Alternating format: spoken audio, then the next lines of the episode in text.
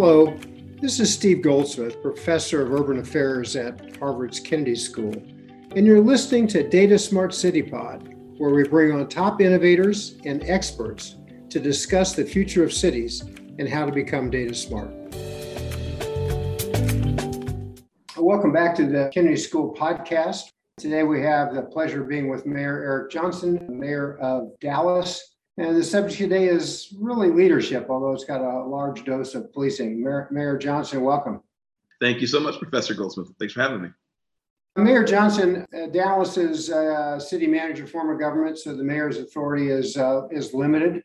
You're a high-profile mayor, and I was interested in talking to you today about the role you played in issues related to policing and safety. And I was a former district attorney as well, and this uh, discussion in the US has been defund the police or don't defund the police, support the police or don't support the police.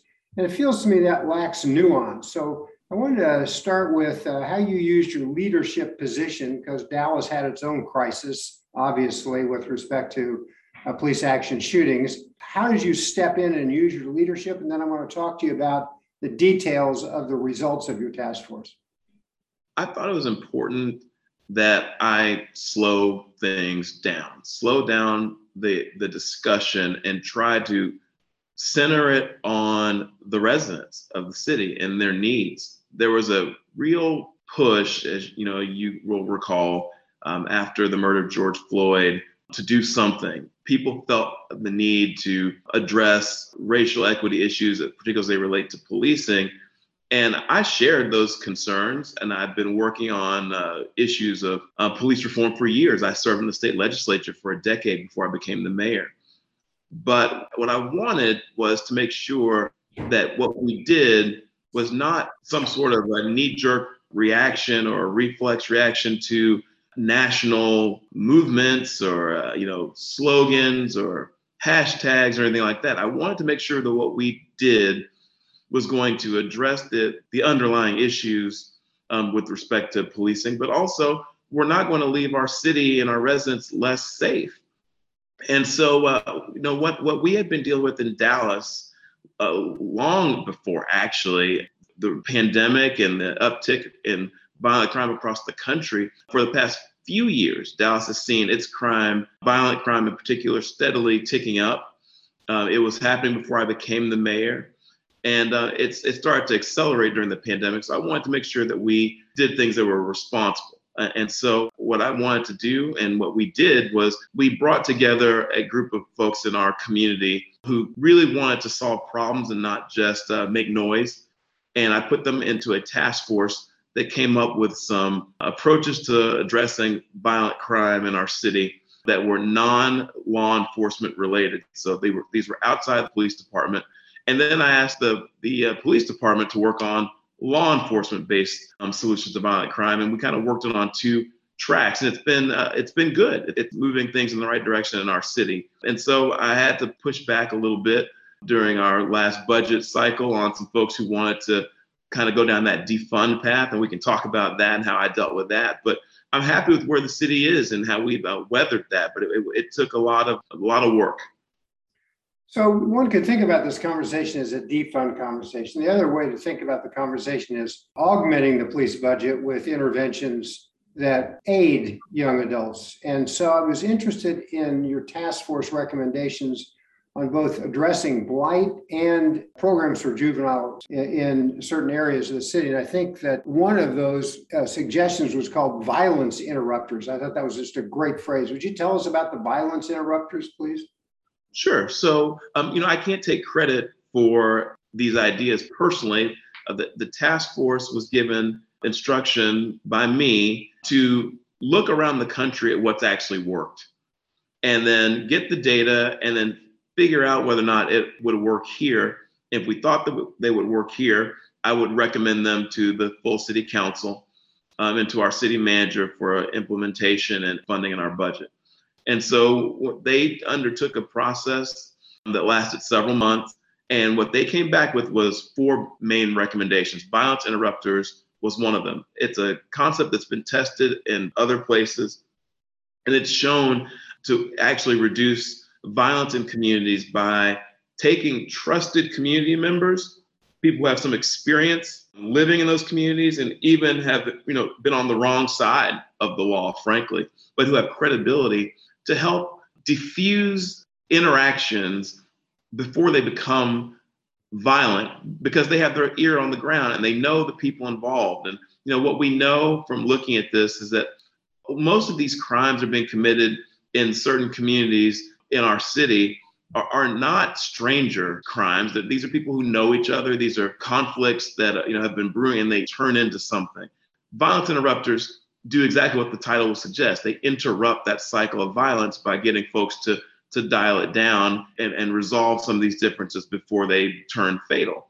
In addition to the violence interrupters, the task force found that having some social, emotional, educational component in your school system to help children learn to resolve their feelings of anger without resorting to violence, and combining that with addressing some of the issues that drive violent crime in pockets of your community, which will be areas that maybe are disproportionately blighted they found you know data that shows that blighted areas tend to become havens for violence and poorly lit areas as well.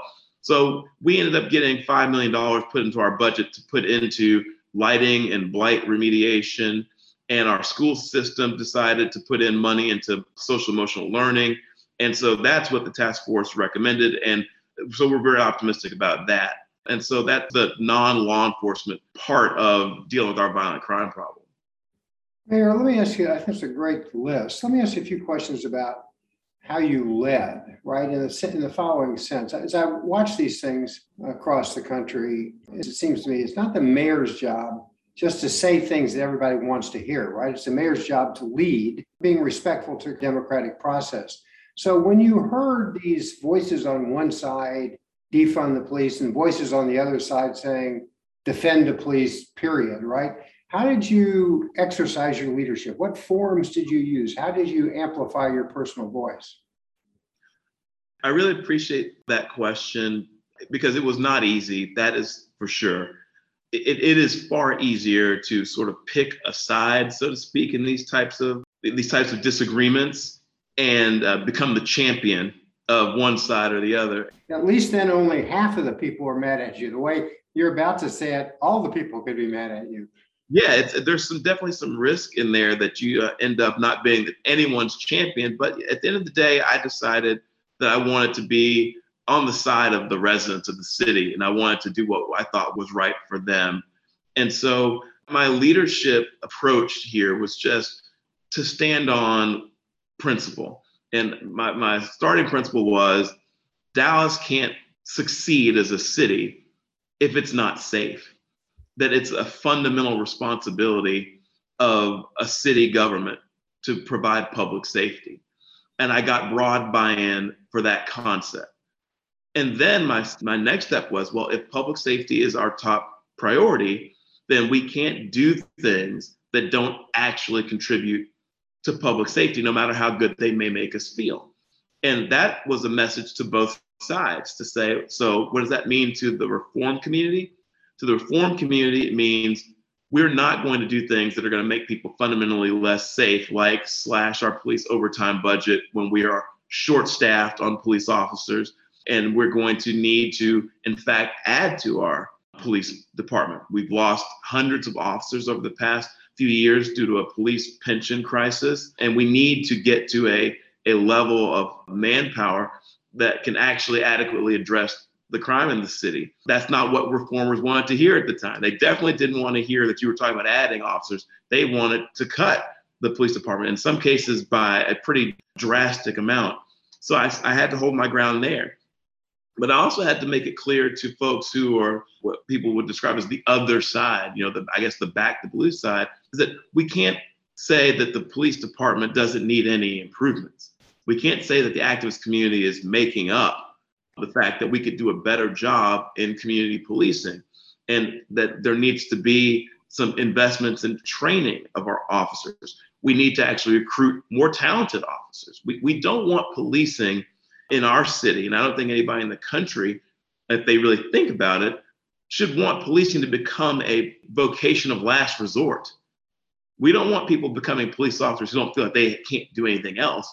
We want people becoming police officers who could do anything else they wanted and view this as a high calling that's appreciated and it's compensated appropriately. So I'm pushing for and was pushing for then and am actually I'm hopeful that we're going to be successful in this budget cycle and actually paying our officers more money who are on the police force now to help retain them. So that was, you know, something I had to be pretty adamant about in the last budget cycle. And unfortunately, the city council and the city manager's proposed budget that they ended up approving did not include those pay increases, but I'm hopeful this time that they will. So the principle I stood on basically was uh, we got to put public safety first because that's our our number one responsibility.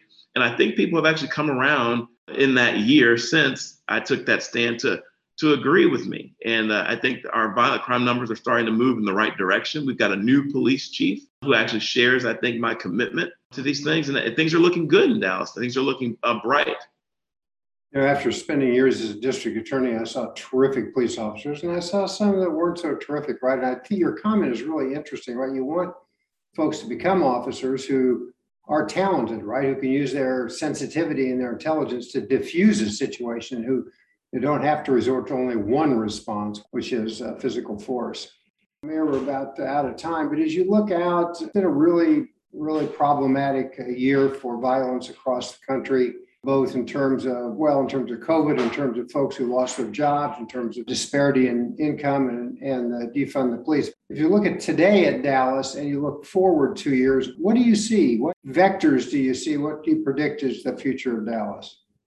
Well, I'm obviously, you know, very optimistic about about my city's prospects and our future, but I can tell you it's it's not an optimism that's not rooted in any facts. Of the major cities in Texas, Dallas is seeing a decline in the rate of violent crime and particularly with homicides. Things are starting to actually move in the right direction. So I think that what we are seeing in Dallas is a result of a new police chief who has a violent crime reduction plan, which is something I, I asked for. And I would encourage other cities that are experiencing violent crime. If you don't have a written plan to reduce violent crime, you should seriously consider adopting one. It was something that I asked our last police chief for, wasn't taken all that seriously. New police chief that we hired is taking it very seriously. Brought on PhDs in criminology from the University of Texas at San Antonio to help design a plan that is really based on hotspot policing and a real focus on places and behaviors that drive violent crime. It's it's based on data and science and it's showing early signs of success. I recommend everybody take a look at doing that. I'm optimistic about that. I'm optimistic about the mayor's task force on safe communities that you referenced before and those non law enforcement based strategies, which are starting to kick in. The violence interrupters are hitting the streets and blight remediation aspects of our plan are being implemented. We've remediated thousands of properties. All these things make me think that we are going to see our violent crime continue to fall, Dallas continue to move up the list of safe, large cities in the United States, which is good for everybody. So um, that uh, that's what I'm optimistic about. Uh, this is Steve Goldsmith from Harvard Kennedy School with Mayor Eric Johnson of Dallas on leadership and safety. Thank you so much for your time today, Mayor.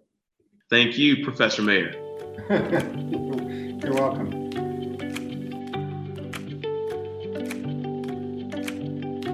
If you like this podcast, please visit us at datasmartcities.org or follow us at datasmartcities on Twitter. Find us on iTunes, Spotify, or wherever you get your podcasts. This podcast was produced by Betsy Gardner and hosted by me, Steve Goldsmith. We're proud to serve as a central resource for cities interested in the intersection of government, data, and innovation. Thanks for listening.